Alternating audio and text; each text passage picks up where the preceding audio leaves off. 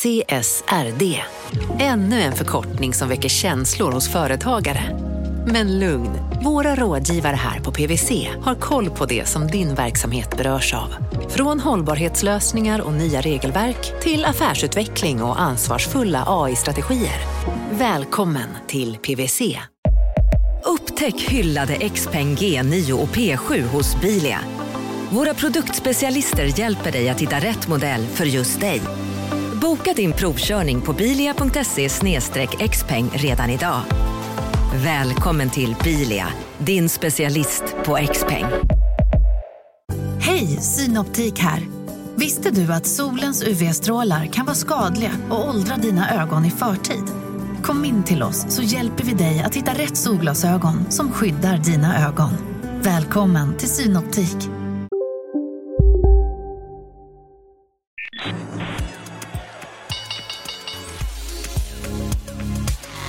Här är Affärsvärlden Magasin med Helene Rådstein. Hej och hjärtligt välkomna till podden Affärsvärlden Magasin där vi varje måndag fördjupar oss i affärsvärldens journalistik. Jag heter Helene Rådstein och jag är reporter på Affärsvärlden. Och dagens gäst är Lars Calmfors. Och du är nationalekonom och professor emeritus i internationell ekonomi vid Stockholms universitet. Och eh, du har varit en ledande röst inom nationalekonomin i många år och du har också varit ordförande i Finanspolitiska rådet. Välkommen hit. Tack. När jag skrev en artikel här som heter Det våras för fackförbunden så eh, skrev jag att eh, under coronaåret 2020 så ökar antalet medlemmar i de fackliga organisationerna. Och Det är ett trendbrott på svensk arbetsmarknad. Och För LO till exempel så är det den största ökningen på hela 35 år. Och eh, I samband med den artikeln så pratade jag med dig bland annat. Och Du hade ju till exempel wallraffat lite grann här eh, i de svenska fackförbundens eh, medlemssidor kan man nästan säga. Tror du att den ökningen håller i sig? Nej, det har jag svårt att tro. För att det har ju varit en, en väldigt eh, lång trend eh, att eh, den fackliga organisationsgraden har, har gått ner. Ja. Men sen går den ju ofta upp i, i, i samband med kriser. Det hände under 1990-talskrisen. Mm. Och det som har hänt nu var ju då att i, i, i våras när så pandemin bröt ut på allvar i, i Sverige då var det många som såg att eh, här finns ett behov av att gå med i a-kassan. Och eh, en, en, del av de som gick med i a-kassan passade samtidigt då på att gå med i facket. Mm. Så att jag tror att det var ett, ett tillfälligt hack i, i, utvecklingen men alltså att det finns långsiktiga trender på, på arbetarsidan särskilt som, som kommer att ta vid igen. Men, men, men det är klart att just nu så, så, så har det blivit en uppgång och, och, för första gången på väldigt länge så ökar då medlemsantalet i LO-förbunden. De har ju annars tappat så att säga, kontinuerligt. Det är faktiskt värt att notera om man ser på Saco och TCO och så där, så ser man ju att där har ökningen varit stor. Men det har också varit en ökning under längre tid till skillnad då från LO som haft några år med ökningar men framförallt en, en kurva som går neråt. Varför ser det ut så? Det är ju så att idag så är den fackliga organisationsgraden betydligt högre på tjänstemannasidan än, än på arbetarsidan. Och det är väl helt enkelt så att eh, tjänstemannaförbunden har varit duktigare på att eh, skaffa medlemmarna förmåner som de, som de uppskattar. Och det är ju särskilt det här då med kompletterande inkomstförsäkringar vid, vid arbetslöshet.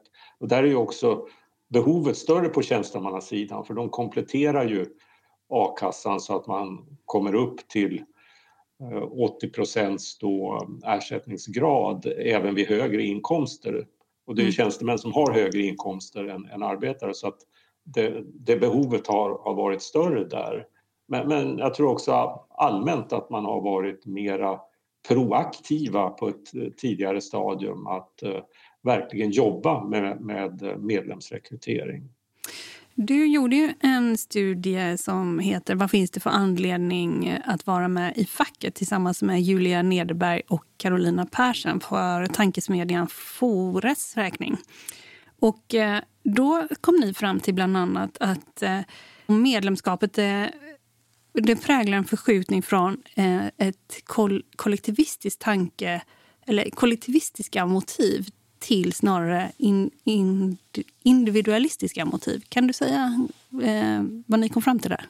Alltså, första så när man, man får väldigt tydligt den bilden när man intervjuar företrädare för, för facken då som, som jobbar med medlemsfrågor. Men sen gjorde vi också en stor enkät där vi frågade eh, ett stort antal personer, eh, ett slumpmässigt eh, urval om eh, Eh, vad de värderade mest eh, i, i det facket gör och sen relaterade vi det, så att säga, tittade på samvariationen mellan de uppfattningarna om vad facket åstadkommer och, eh, och om man är med i facket. Och vi frågade också direkt om motiv för att vara med i, i facket eller, eller, eller inte vara med i, i facket. Och då var det väldigt tydligt att det var så att säga egen egennyttomotiv. Alltså att man, man själv får förmåner och då, då är det framförallt det här med, med eh, de fackliga inkomstförsäkringarna eh, eller att man får hjälp av, eh, av facket om det skulle bli en tvist med arbetsgivaren. Det är också ett slags försäkringsmotiv. Om man trodde att facket så att säga, kan hjälpa en till högre lön. Det, det, det var motiv som verkade viktiga för att vara med då i, i, i facket. Och det, det är ju sånt som speglar då individualistiska motiv. Men däremot så verkar det spela väldigt liten roll det här med olika samhällsmotiv. Alltså om man tycker att facket är, är bra på att utjämna löneskillnader, eh, skapa balans mellan arbetsgivare och, och, och löntagare allmänt i samhället sådana ska vi säga, mer kollektivistiska eh, samhällsmotiv, det verkar inte spela någon roll alls för om man var med i, i facket eller inte. Eh, vilket vi tyckte var ganska intressant. Sociala normer verkar fortfarande spela viss roll så att är man, har man arbetskamrater eller vänner, anhöriga som är med i facket då är det större sannolikhet att man är det själv också. Och det jag sa här i början att ni gjorde ett slags vallraffande, kan du berätta om det? För det finns ju också ett eh, kanske missförstånd att om man går med i facket så eh, får man därmed också a-kassa. Och eh, det tittade ni på lite närmare kan man säga. Ja, och det är ju intressant då därför att de, de länder som har eh, säga, system för arbetslöshetsförsäkringen som, som liknar det svenska med a-kassor då som eh, eh, i varje fall historiskt har, har, haft en koppling till facket. De länderna, och det, och det är ju då Sverige, det är Finland, det är Danmark, i viss mån Belgien. De har väldigt mycket högre facklig organisationsgrad än de länder som har eh, en, en, en statlig, strikt statlig arbetslöshets... Eh, försäkring. Eh, och nu är det ju inte så längre att det finns någon juridisk koppling mellan fack i, i, i Sverige och eh, motsvarande a-kassor. Men eh, i, i enkäten som vi gjorde så var det många som svarade att de, de var med i facket och vi hittade en stark samvariation med om man trodde att eh, eh att man fick a-kassa via facket. Eh, och då tittade vi lite närmare på eh, vad det kunde bero på så att vi så att säga låtsades, vi tänkte oss in i situationen att eh, vi hade ett visst yrke, kunde vara butikssäljare eller undersköterska eller ingenjör eller något liknande. Mm. Och, och att vi var på väg in kanske på arbetsmarknaden och så funderade vi på ska vi gå med i, i en a-kassa och så googlade vi vårt yrke och eh, eh, ordet a-kassa. Och så tittade vi på hur snabbt man fick, eh, man, hur snabbt så att säga man då via nätet leddes till hemsidor som gav information om, om, om facket. Mm. Uh, och det visade sig att det, det, det gjorde man väldigt fort. Då, så att, uh, naturligen kom, tror jag, må, kommer många helt enkelt att uppfatta att fack och a-kassa är ett gemensamt paket. Så att går man med i, i a-kassan så ska man gå med i, i facket också eller man ska gå med i facket för att vara med i a-kassan.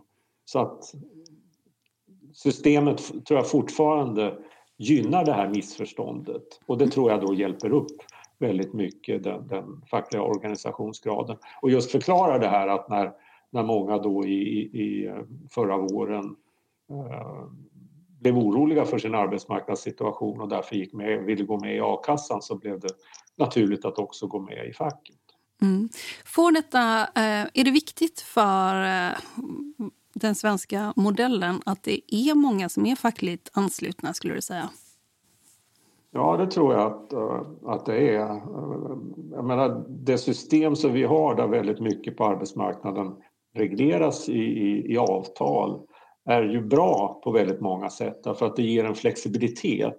Ska, ska man reglera allting med lagstiftning då kan man inte anpassa den efter förhållandena i så att säga, enskilda branscher, enskilda aktiviteter. Och de, de möjligheterna är väldigt mycket större eh, när, när man reglerar saker med, med kollektivavtal. Men för att det ska fungera bra då ska det ju vara en god balans mellan fack och arbetsgivare.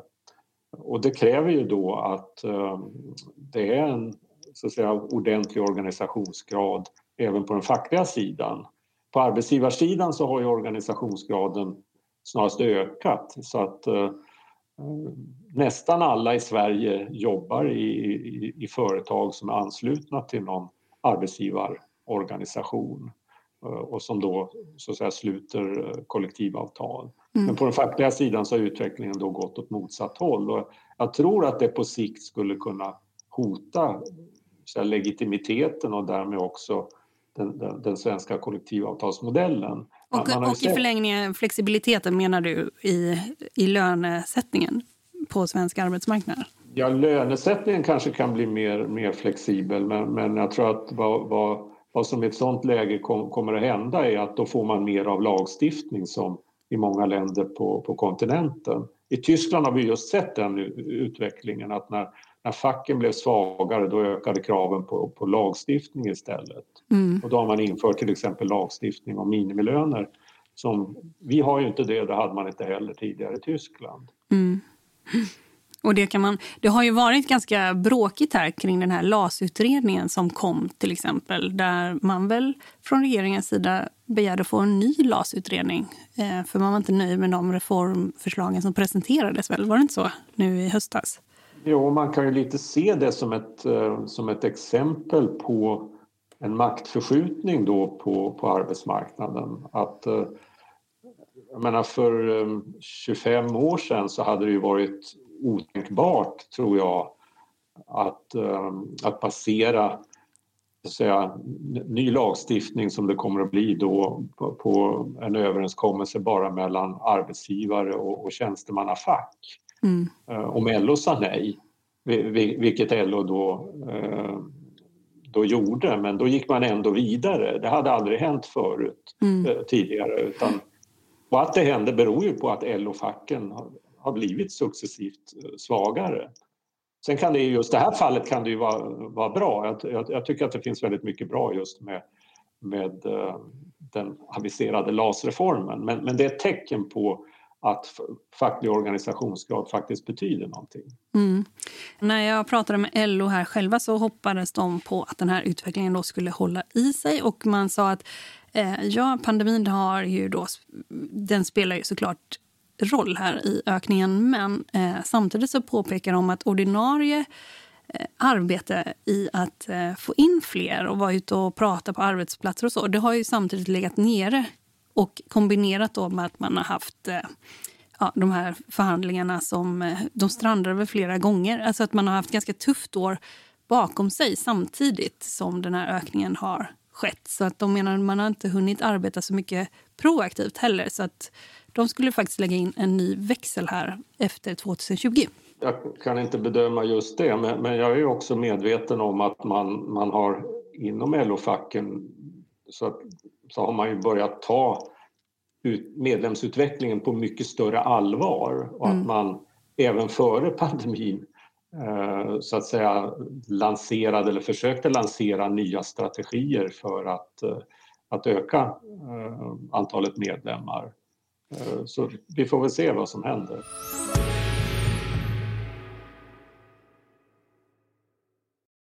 Marknaden sponsras av SPP, pensionsbolaget. Eh, förra gången pratade vi lite om ITP och som en kort repetition så, så var det ju 70-tal, arbetsmarknadens parter bestämde att alla tjänstemän ska ha en tjänstepension. Man kom överens om vilka villkor som ska gälla i den här pensionen och så kallade man den för ITP. Så jobbar man idag som tjänsteman i ett företag med kollektivavtal, då har man förmodligen den här pensionen, ITP-pensionen. Eh, och det är ju så att man kan påverka eh, den här pensionen, hur den är placerad. Vart femte år så gör nämligen Collectum, som de heter, en enorm upphandling där olika pensionsbolag kan ansöka om att få förvalta eh, de här pensionerna. Och SPP är ett av bolagen som valdes ut i den senaste upphandlingen. Och sen kan du som pensionssparare välja eh, vilket av de här olika pensionsbolagen som, som då ska få ta hand om dina pengar. Och tanken med den här upphandlingen är ju att liksom kvalitetssäkra de här olika alternativen eh, men också att förhandla fram stora rabatter så att pensionsspararna ska få ja, kunna spara pengar genom att avgifterna eh, som är så viktiga eh, blir eh, lägre. Och vill man välja någonting i ITP-systemet då finns det en relativt ny sajt som heter avtalat.se. Ehm, där kan man gå in och se hur sin ITP-pension är placerad. Jag gjorde det häromdagen faktiskt. Ehm, idén är att hälften av pengarna alltid ligger i något som kallas för traditionell försäkring. Det här gjorde vi ett avsnitt om i podden Kapitalet nyligen eh, som vi kallade världens bästa sparform. kan man lyssna på om man är intresserad. Eh, den andra halvan eh, den kan man också lägga i en traditionell försäkring eller så kan man placera det i något som kallas för fondförsäkring. Eh, SPP som sagt eh, var ju ett av de fåtal bolagen som valdes ut i den senaste upphandlingen och de finns med som alternativ både med en traditionell försäkring och med eh, fonder.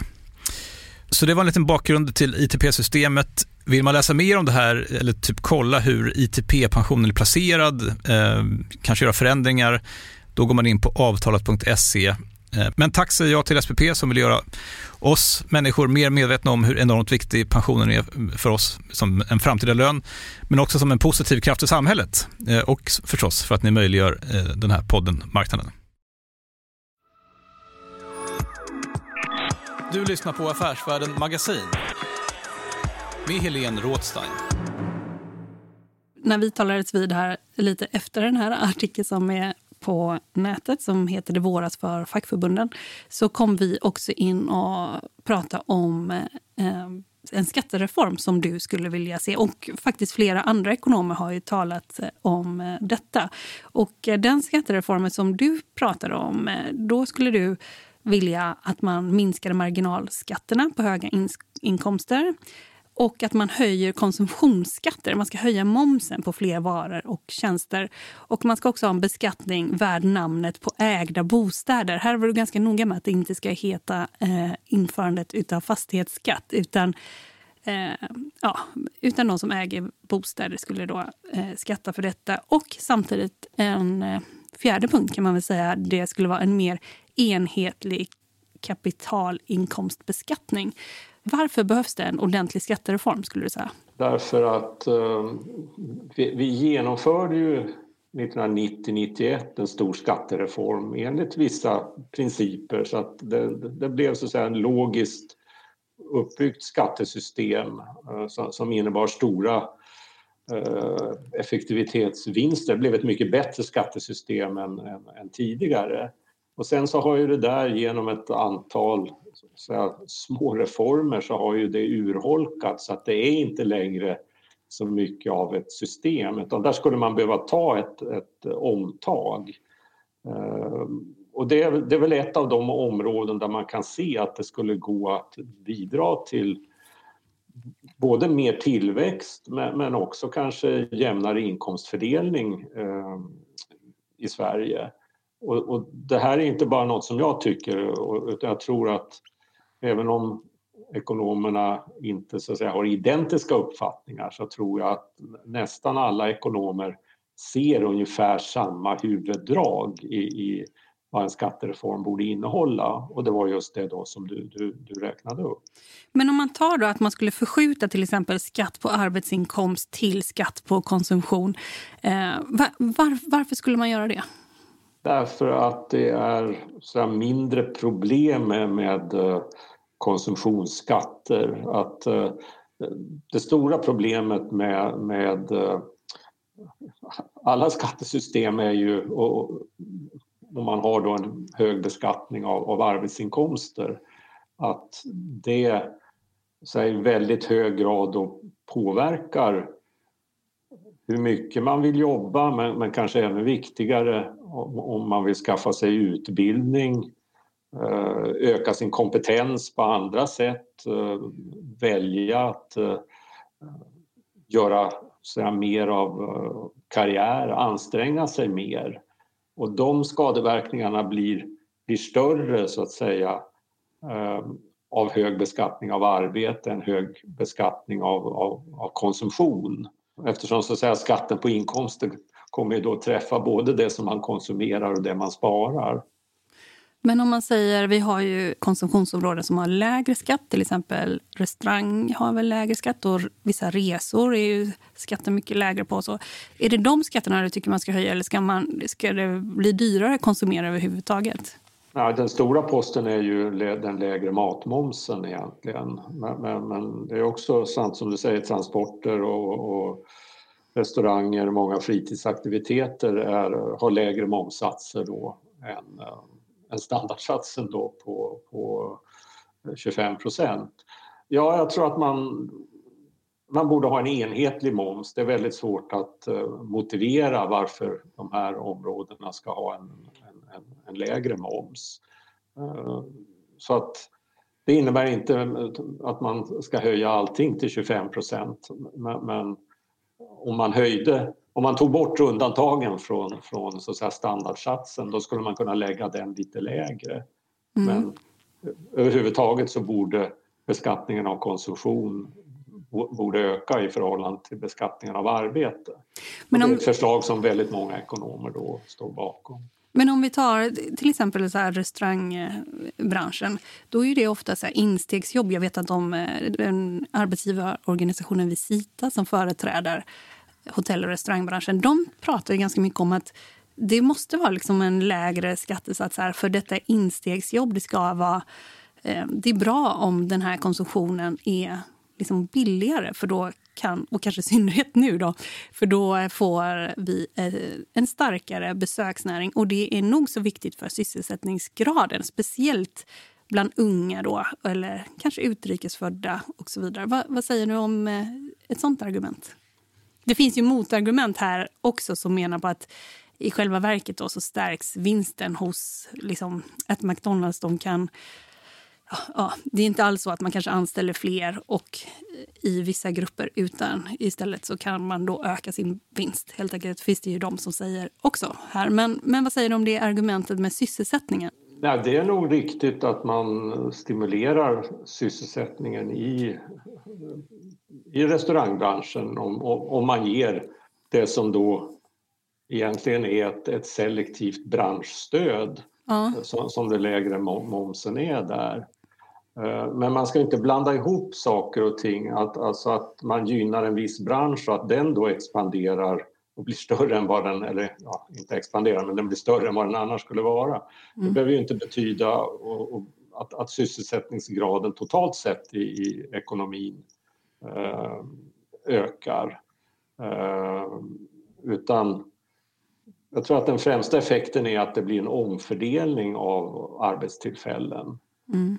Och vill man gynna och hjälpa, vilket jag tycker man ska göra, man ska ju ha insatser för att eh, utsatta grupper i högre grad ska komma i sysselsättning. Då tycker jag man ska vända sig direkt till, till, till den gruppen så att, säga, att det, det blir mer effektivt med, med, med, riktade insatser mot den än stöd då som, som så att säga, stöder bestämda branscher. Mm. Så att jag, jag, jag är, är, är, väldigt skeptisk eh, mot det. det. det. är ju så att skulle man sänka eh, beskattningen så att säga rent, rent allmänt så, så skulle det också sannolikt ge, ge fler jobb. Mm. Och skatt för ägda bostäder. Det verkar vara... Är det politiskt eh, självmord att eh, driva den frågan, skulle du säga? Nej, det är ju inte något populärt det här med beskattning av ägda bostäder. Och det, det är en fråga som så här, kräver mycket pedagogik att, att förklara varför, vi, varför det finns goda argument för, för det. Ehm, och det är, det, det, är inte så lätt, eh, helt enkelt. Ehm, vi har ju haft en stor enighet tidigare om att vi ska ha ehm, ja, fastighetsskatt eller beskattning av ägda bostäder och vi hade det ju fram till, ehm, till 2007 då. Men då var det ju i valet 2006 så drev ju Kristdemokraterna frågan om att eh, eh man skulle avskaffa eller rättare sagt ersätta fastighetsskatten med en, en, en låg fastighetsavgift då med ett, med ett lågt tak. Och det blev ju alliansregeringens, eh, eller allianspartiernas, gick ju, allianspartierna gick ju till val på detta. Och det är möjligt att det var vad som så här, tippade valresultatet då eh, 2006. Eh, sen om man pratar med, med politiker så inser, skulle jag vilja säga, egentligen alla att vi egentligen borde ha en, en eh, ordentlig beskattning av ägda bostäder. Men ingen vågar eh, så att säga, egentligen gå ut med det. För man vet ju att om något parti inte skulle ställa upp på det så eh, är chansen stor då att de, de helt enkelt kan, kan vinna röster på det, på, på en här, ganska populistisk kampanj om, om detta. Så att, eh, jag tror det blir politiskt eh, svårt. Men har man en gång släppt ut anden ur flaskan som, som alliansregeringen gjorde, då är det ganska svårt att stoppa anden tillbaka i flaskan. Men det finns ju också eh, ett likviditetsproblem som många pekar på här. Den här skärgårdsänkan och det kommer rika stockholmare som de köper närliggande hus var på värdet på den här skärgårdsänkans hus också går upp eh, i pris. Och, och sådär. Hur skulle man göra med det? Ja, men låt mig först säga vad, alltså, vad, vad är argumentet för att vi ska beskatta ägda bostäder? Och det är ju för att vi ska ha ett skattesystem som är likformigt eller neutralt mellan olika sätt att eh, eller mellan olika investeringar helt enkelt. Att idag så gynnas ju bostadsinvesteringar framför andra investeringar. Mm. det beror ju då på att om man placera pengar på, på bank eller i obligationer eller någon annan form av, av um, sparande och får en avkastning på det, då beskattas man ju för den. Mm. Men om man placerar, inom citationstecken, om man köper en, en, uh, en, en, en bostad så uh, gör man ju också en vinst i, i form av att man slipper betala hyra. Mm. Och, och, då har vi ju en asymmetri där att man å ena sidan behöver inte skatta för det och å andra sidan så får man göra ränteavdrag. Och då gynnas ju just bostadskonsumtion, bostadsinvesteringar så vi får överinvesteringar i, i, i bostäder. Och, och, det gynnas att man, man vi gynnar en, en viss upplåtelseform, nämligen eh, bostäder som, som man äger framför att, eh, att man hyr. Eh, och sen finns ju också argumentet då att eh, beskattning av ägda bostäder skulle ha mycket mindre negativa effekter på, på människors vilja att arbeta, skaffa sig ut, utbildning och så vidare än vad höga skatter har då på, på arbete det där är ju argumenten, argumenten för då. Men sen är det ju så att människor är naturligtvis oroliga för att de ska inte ha råd att, att, att bo kvar. Så att mm. man kan ju inte införa en, en, högre beskattning av ägda bostäder. Man kan inte införa det för det första från en dag till en annan utan det måste in, införas då över ett antal år. Men sen måste man ju ta de här problemen på, på allvar, att människor kan få problem med, med sin likviditet. Mm. Alltså att man, man klarar helt enkelt inte av att uh, bo kvar och, uh, och, och, betala en, en skatt som går upp. Uh, det betyder ju, och det har vi varit dåliga på att, att förklara, att självklart så måste man ha ett antal kompletterande regler som, som hanterar den problematiken.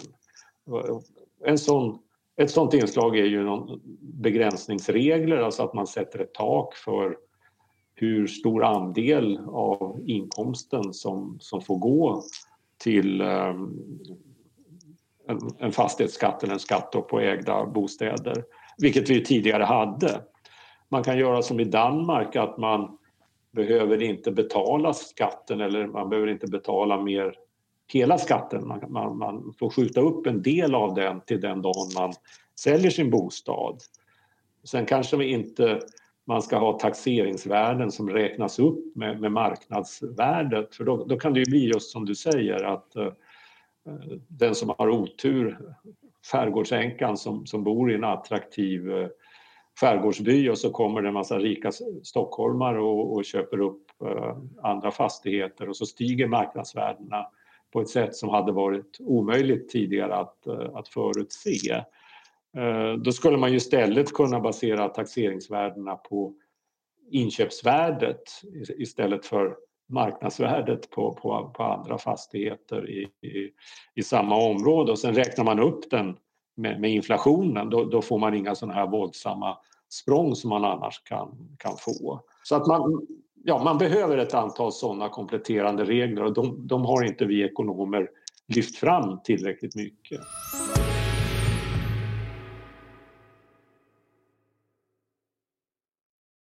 Eh, marknaden sponsras av Karla. Eh, vi pratar ju en hel del om bilar här på kontoret. Eh, Karla har ju skapat, skulle jag säga, det som är standarden för hur man idag köper och säljer bilar på nätet. Eh, kort bakgrund bara. Eh, Karla säljer och leasar begagnade elbilar eh, och laddhybrider på karla.se. Alltså en helt eh, digital upplevelse. Och man har gjort det här med ett nästan maniskt fokus på vad en bilköpare faktiskt behöver. Jag gjorde ju en intervju med en av grundarna, Patrik Illerstig, i marknaden här eh, ganska nyligen, eh, daterad 25 mars, om man vill lyssna på den Eh, men där berättar han hur de kom in i det här lite från vänster för att försöka uppfinna hela den här liksom bilköpupplevelsen från början. Och de har idag, vilket är rätt otroligt, 4,8 i betyg eh, på Trustpilot. Jag, jag har sett många företagssidor på Trustpilot, men det här är nog bland eh, det bästa jag någonsin sett faktiskt. Man kan sälja bilen till Karla också. Då går man in på karla.se, delar lite info om bilen, sen får man en gratis värdering och ett bud de hämtar bilen helt gratis i hela Sverige och så har man pengarna på kontot i samma stund som de hämtar bilen. Det är grymt. Eh, så ska du köpa en ny bil eller sälja din gamla, eller båda delar för den delen, gå in på karla.se och eh, kolla. Alltså karla.se och Karla stavas med C. Tack så mycket till Karla. Du lyssnar på Affärsvärlden Magasin med Helene Rådstein. Personligen tycker jag också att man hör det här väldigt ofta. Att det, det här borde man återinföra alltså en form av fastighetsskatt eller revidera fastighetsskatt eller skatt på ägda bostäder. Då. Men är det egentligen, om jag förstår dig rätt lite grann, är det något, något pedagogisk... Eh, eh, att det här överhuvudtaget skulle ske, beror det på att eh, ni skulle bli bättre på att förklara olika undantagsfall från detta? Eller att, ja, som vi pratar om här, hur det här, hur det här skulle gå till. Inte bara att det borde införas, utan i så fall även hur. Är det det som eh, skulle kunna göra att det blev politiskt motiverat då för fler partier att driva den frågan?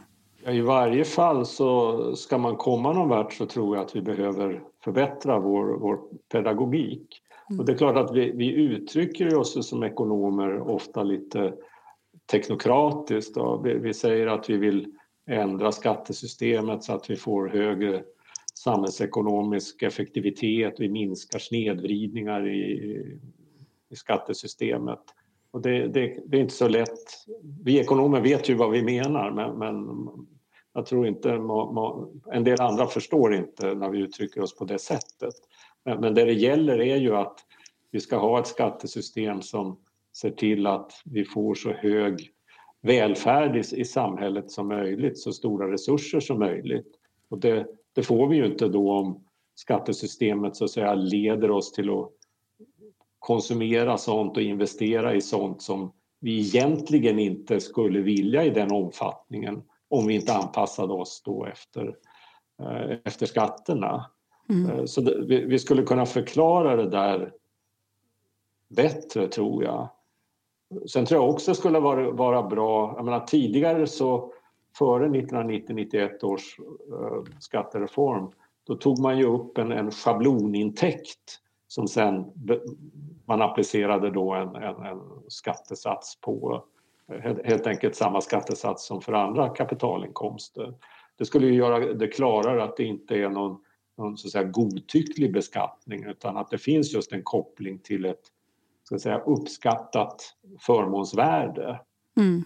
Eh, mm. Man kunde också låta då det variera med, med, med, med, med räntesatsen eh, eller med räntorna i samhället. Det, det skulle ju så här, göra det klarare att det finns en, en symmetri där mellan ränteavdrag, att, att är räntan hög så, så får man göra stora ränteavdrag. Men, men då ska ju det rimligen matchas också av att eh, eh på, på, andra sidan så att säga för att det ska bli, bli, bli symmetri att förmånsvärdet ska också då, då räknas upp. Hur troligt är det att vi får en förändring här skulle du säga eh, överhuvudtaget inom, vi hittar på, tio år? Ja, det är svårt att säga. Det, det, det, kräver ju att det sker inom ramen för en, en större skattereform så att, så att, man ser så att, säga, att olika delar hänger ihop. Mm. Man ska ju se att om man höjer skatten på vissa saker så kan man samtidigt sänka den på andra. Så att det, det, det inte bara, bara blir minus för, eh, för skattebetalarna. Mm. Men, men eh, det, det, det, kommer att bli svårt, det, det tror jag. jag menar det, ekonomer argumenterar för det här så om, om, om, vi hade ett eget ekonomparti så skulle det säkert, vi säkert driva den här frågan men vi skulle väl inte få så många röster. Du lyssnar på Affärsvärlden Magasin med Helene Rådstein det är någon vecka kvar till sportlovet. Och eh, det betyder ju faktiskt att det är ungefär ett år sedan som det stod klart i Sverige att det fanns en pandemi som pågick där ute. Hur skulle du säga det här året, eh, vilka har varit de stora effekterna av eh, coronakrisen för svensk del skulle du säga? Och vad är du mest orolig för framöver? Alltså, ekonomiskt har vi ju klarat det hela, får man ändå säga, totalt sett ganska bra. Det hänger ju delvis ihop med att vi har gjort eh, så att säga, mindre för att hålla nere smittspridningen men det hänger, hänger ju än, än vad många andra har gjort och än vad jag tror hade varit det bästa. Eh, men det hänger ju också ihop då med att eh, regeringen har ändå och samarbetspartierna det politiska systemet har lyckats rulla ut betydande Eh, stöd till eh, både näringsliv och eh, kommuner och regioner till, till arbetstagarna. Så att det, det, har vi ju skött, tycker jag, ganska bra ändå. Sen kan man förstås tycka att utbetalningar och så vidare skulle kunna ske lite snabbare och, och, och så med, med, med, lite större effektivitet. Så det, det, men ekonomiskt tycker jag att vi har hanterat det bra ändå och det har vi råd att göra därför att vi har en så bra statsfinansiell situation jämfört med andra länder med, med låg statsskuld. Så att där, där, finns inte, tycker jag, några, några stora skäl till, till oro. Däremot så tycker jag ju då att eh, själva smittbekämpningsstrategin har, om det nu har varit en strategi, men det, det, det man har gjort så har man hela tiden legat efter kurvan och, och agerat för sent och inte tillräckligt försiktigt. Och det tycker jag fortfarande man gör. Alltså att det, det, är som att man hela tiden väntar och ser kommer smittspridningen att, att öka och, och, så väntar vi till, tills den har ökat. Först då så vågar vi sätta in åtgärder. Mm. Eller, eller skärpta åtgärder. Jag tycker det är precis samma läge just, just nu. Att nu, nu har i flera veckor smittspridningen stått och den, den, har kommit ner från, från då december, så, så det har varit en positiv trend. Men, men sen har den stått och stampat ungefär på, på samma nivå i, i, i några veckor. Och troligt, och vi, vi, har väl lärt oss att när det händer så, så är det rätt troligt att det, det vänder igen och det verkar, verkar hända nu. Och då borde man, tycker jag, agera mer proaktivt med, med kraftigare åtgärder redan när man är i, i, i ungefär det läge som är nu. Så att nu, nu har ju regeringen aviserat att uh, man så att säga ska, ska, skaffa sig möjligheter att införa tuffare åtgärder där, man kan stänga ner mer uh, framöver då. Men, men, men, det kommer att ta någon ja, knapp månad innan vi är där. Men det är väl egentligen nu det skulle behövas för att trycka ner då det som verkar vara på väg upp igen. Och det där har jag svårt att förstå att man inte vågar ta i lite, lite extra av, av, av försiktighetsskäl. Jag mm. tycker att just nu när vi, vi vet att vaccinerna kommer så, så, så gäller det ju bara att överbrygga en viss period. Mm. Har, har du någon teori om varför det är så? Ja, ekonomer gillar ju att ha så allmängiltiga teorier men eh, jag är inte säker på att, eh, att, att, att det fungerar. Jag menar, vi, vi, vi gillar ju att tänka på oss själva som ett samhälle där vi är väldigt rationella men vi, vi är också försiktiga så att säga. Vi tar stor hänsyn till, till svaga grupper och så vidare.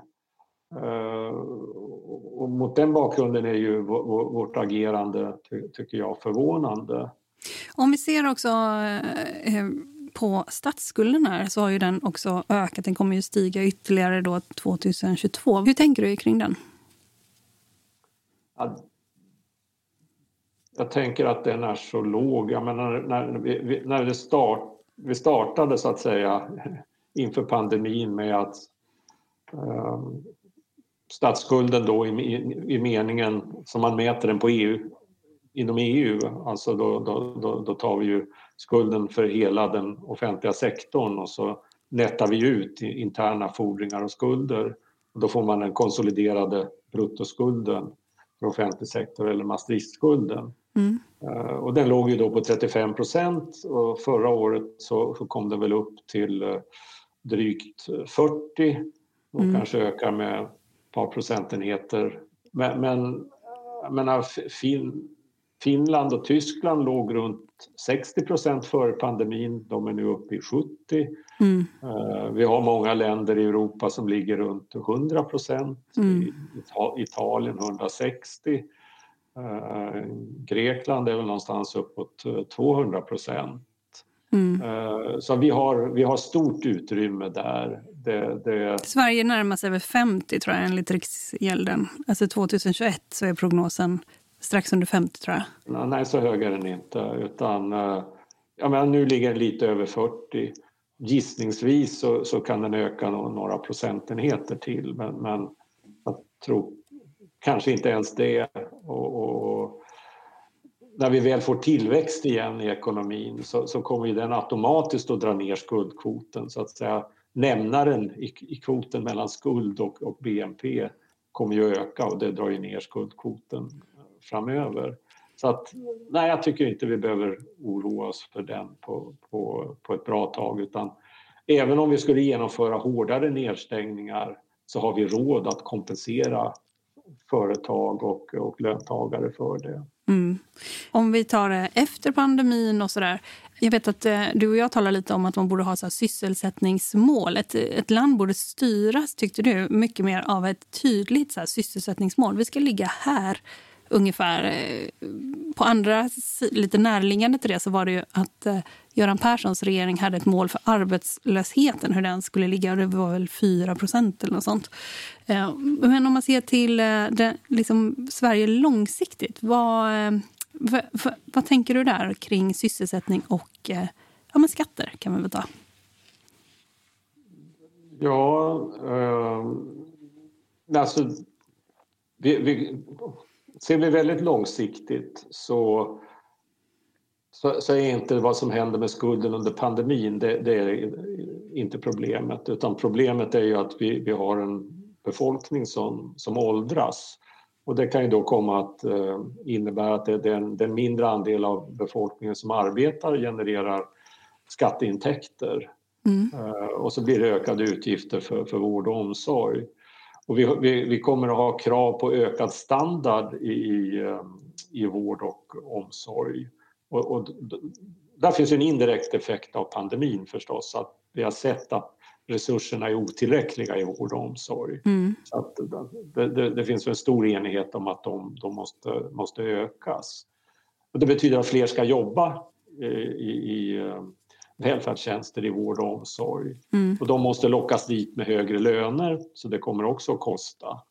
Sen vill vi satsa mer pengar på försvaret, kanske gå upp från 1% av BNP till 1,5 eller 2 Och det där betyder ju att vi kommer nog att få en, ökad, en ökning av offentlig konsumtion som andel av, av, av BNP. Och då måste vi betala det på något sätt. Och det är klart att bästa sättet att göra det på är ju om vi kan få upp eh, sysselsättningen. Eh, så att säga, det, det, det, är det absolut bästa sättet.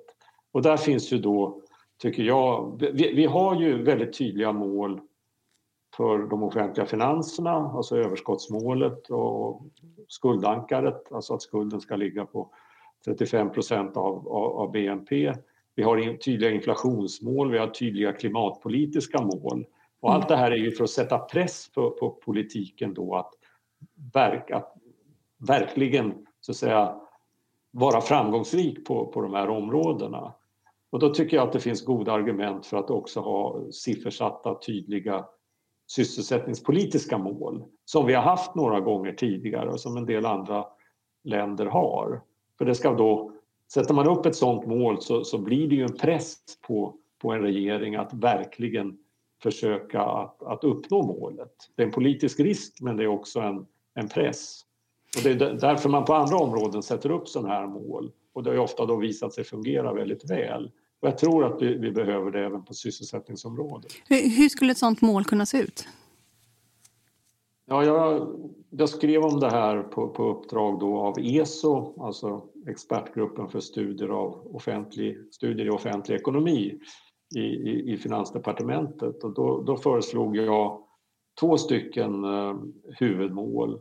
Att vi skulle sätta upp ett mål för sysselsättningsgraden Alltså andelen av befolkningen 20 till 64 år som är, eh, som är i, i, i sysselsättning. Men också ett mål för antalet arbetade timmar per person i, eh, i befolkningen. Eh, inget arbetslöshetsmål, för det är för lätt att, att manipulera. Som skedde under, under Göran Perssons tid, att då slängde man ju in folk i arbetsmarknadsprogram för att få ner... Frisera siffrorna? Ja, precis. Mm. Så att ett, ett, mål för sysselsättningen är, är, mycket bättre än ett mål för arbetslösheten. Mm. Sen tycker jag också att man, man skulle ha, ha mål för eller delmål på de områden där vi har de största problemen. Och, och, det farliga är ju, det är ju långtidsarbetslöshet så att man kunde ha ett mål för, för arbetslösheten som gäller just långtidsarbetslösheten och för sysselsättningsgapet mellan inrikes och utrikes födda. Det är där vi har, så att säga, vi har ju väldigt stora sysselsättningsskillnader mellan inrikes och utrikes födda. Eh, så kan vi få ner det så kan vi också få upp, eh, upp sysselsättningen totalt sett. Så, så, så, så skulle jag vilja ha det, ett, ett, alltså två, två huvudmål och ett par delmål där som har mer att göra med hur arbetsmarknaden fungerar då på längre sikt. Eh, det som man tänker på också så journalistiskt är, när vi intervjuar många bolag så kan det ju vara att de har ju tydliga mål som man styr ett bolag på och då kan man ju gå till en vd och säga eh, rörelsemarginalen, eh, målet var ju att den skulle ligga så här och att målet för tillväxten var att den skulle ligga så här. Det blir ganska lätt att eh, utvärdera och också komma med kritik för avvikelser mot eh, siffersatta mål. Ser du, kan det vara en orsak till att man faktiskt vill undvika att ha tydliga mål till exempel för sysselsättningsgraden om man är politiker?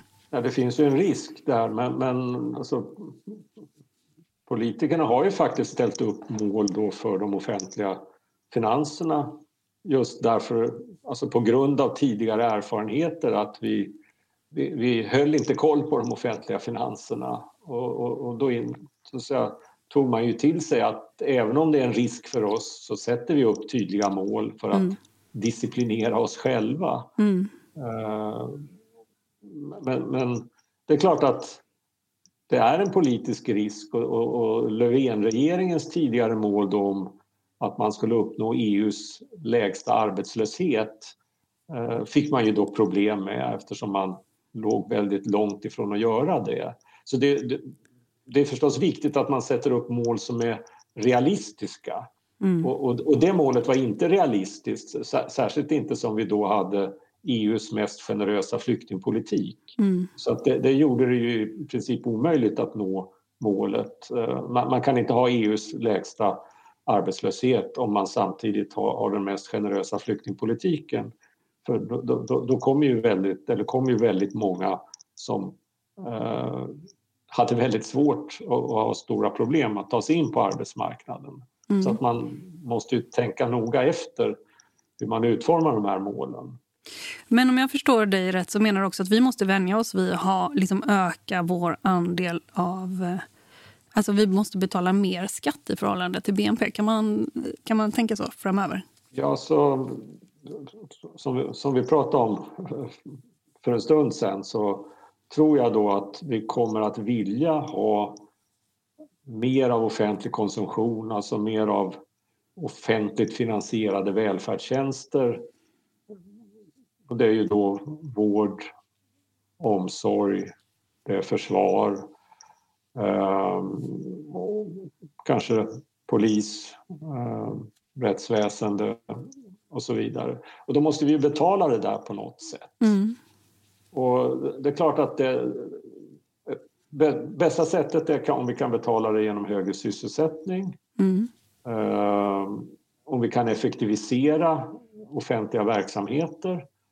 Det vore väl bra? Uh, det vore jättebra, men det, problemet är att det, det, är lätt att säga men svårare att åstadkomma i praktiken. Mm. Uh, och jag tror att man kan åstadkomma en hel del, både via ökad sysselsättning och via effektivare Eh, offentlig verksamhet. Men, men, men jag tror inte vi kommer hela vägen. Och vad har vi då kvar? Ja, vi kan minska transfereringarna som vi har gjort, alltså bidragen till hushållen i, i, i förhållande till lönerna. Uh, och vi kan införa mer avgiftsfinansiering av uh, olika välfärdstjänster. Mm. Nackdelen med de metoderna är ju att de, de kommer att öka inkomstskillnaderna i samhället. Och de har ökat väldigt kraftigt över uh, en, en 30-årsperiod.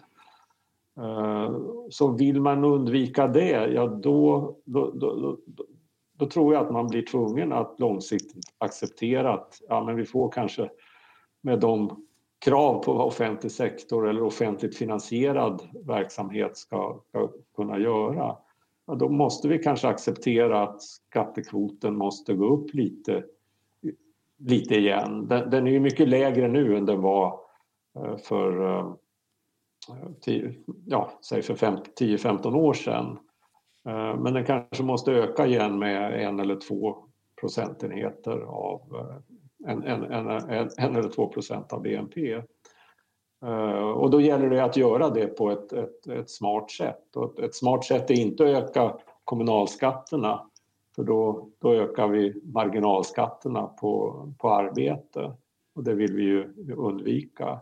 Utan det är nog staten som måste öka sina skatteintäkter i, i så fall. Och då gäller det ju att, att göra det på ett smart sätt. Och då, då, då är vi tillbaka där vi var för en stund sedan att ja, men då behöver vi nog en större skattereform. Magdalena Andersson var ute och pratade om en skattereform eh, här i Svenska Dagbladet nyligen. Eh, hon var inne på flera saker, bland annat eh, just med kapitalskatt, att den skulle vara mer enhetlig. så till exempel. Är man, går man mot det hållet nu, att man fler och fler accepterar eller tänker att det här, en skattereform måste till helt enkelt? Ja, många tänker så. Det, det finns ju med i, i januariavtalet också. Eh, men av olika skäl och inte minst på grund av pandemin då så har ju den politiska energin legat eh, på annat. Mm. Eh, men ja, ja, det vore väldigt bra om man kunde, kunde komma till det och jag tror att det här med mer enhetlig kapitalinkomstbeskattning det, det finns det nog rätt stor enighet om att i, i, idag har vi ju i kapitalinkomstbeskattningen ett virvar av olika skattesatser beroende på exakt vilken eh, typ av, av kapitalinkomst uh, som det är. Mm. Men sen är det klart att uh, Magdalena Andersson var väl inne också på att kapitalskatterna totalt sett borde, borde höjas. Mm. Och, och, där finns det ju då svåra, svåra målkonflikter att Eh, Eh, kapitalinkomsterna har ju spelat en stor roll för att inkomstskillnaderna i samhället har ökat. Och det beror ju då på att kapitalinkomster har generellt sett blivit en, en, en större del av de totala inkomsterna och de är då mer ojämnt fördelade än, än, än vad arbetsinkomster är. Och sen har kapitalinkomsterna i sig blivit mer ojämnt fördelade. Så att från fördelningsskäl så finns det ju väldigt goda argument för att generellt, eller så att säga i genomsnitt höja kapitalinkomsterna, äh, beskattningen av kapitalinkomster. Nackdelen är ju att det sannolikt då har negativa effekter på, på tillväxten. Mm. Så att äh, det finns både, både plus och minus där. Uh, och därmed tillväxten ska man ju också ta då på allvar därför att det, det, det är mycket möjligt att vi framöver får en en lägre tillväxt än, än, än vi har haft eh, tidigare. Jag menar, en, en orsak skulle kunna vara negativa långsiktseffekter av coronapandemin, att människor har, har slagits ut från arbetsmarknaden. Globaliseringen kanske så att säga reverseras, att eh, vi har varit hjälpta tidigare väldigt mycket av globaliseringsprocessen, outsourcing, effektiviseringar, Eh, Eh, genom den som, som har höjt produktivitetsstegringstakten. Men nu ser vi ju tendenser till att den går i, i, i motsatt riktning och det kommer ju att vara då negativt för tillväxten.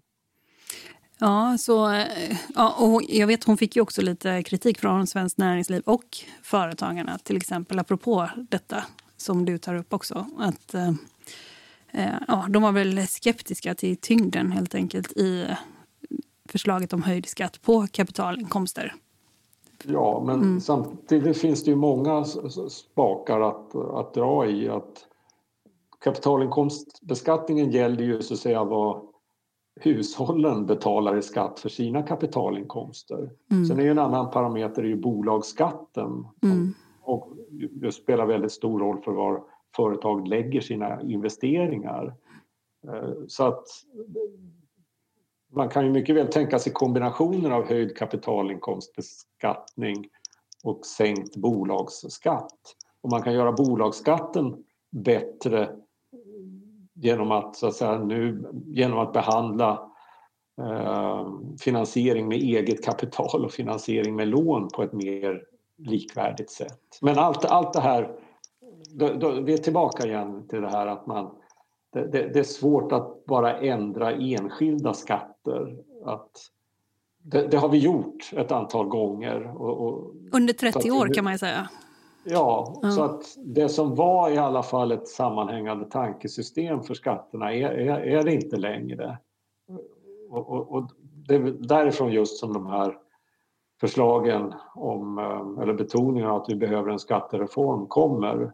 Att vi, vi behöver försöka få till ett sammanhängande system eh, igen. Och man får väl se vad som händer med det. Men eh, att, att, man eh, oavsett vilken reform det blir och oavsett vilka skatter som reformeras den, den saken om att det behövs ett, eh, ett mer liksom uppifrån perspektiv över skatterna och inte massa lapptäcken.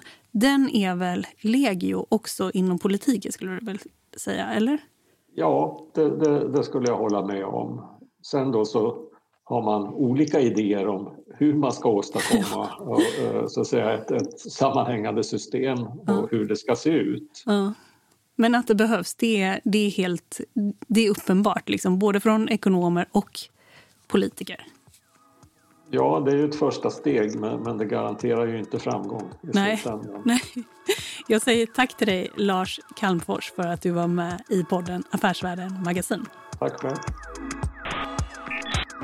Du har lyssnat på podden Affärsvärlden Magasin som varje måndag fördjupar sig i affärsvärldens journalistik och andra intressanta frågor i näringslivet.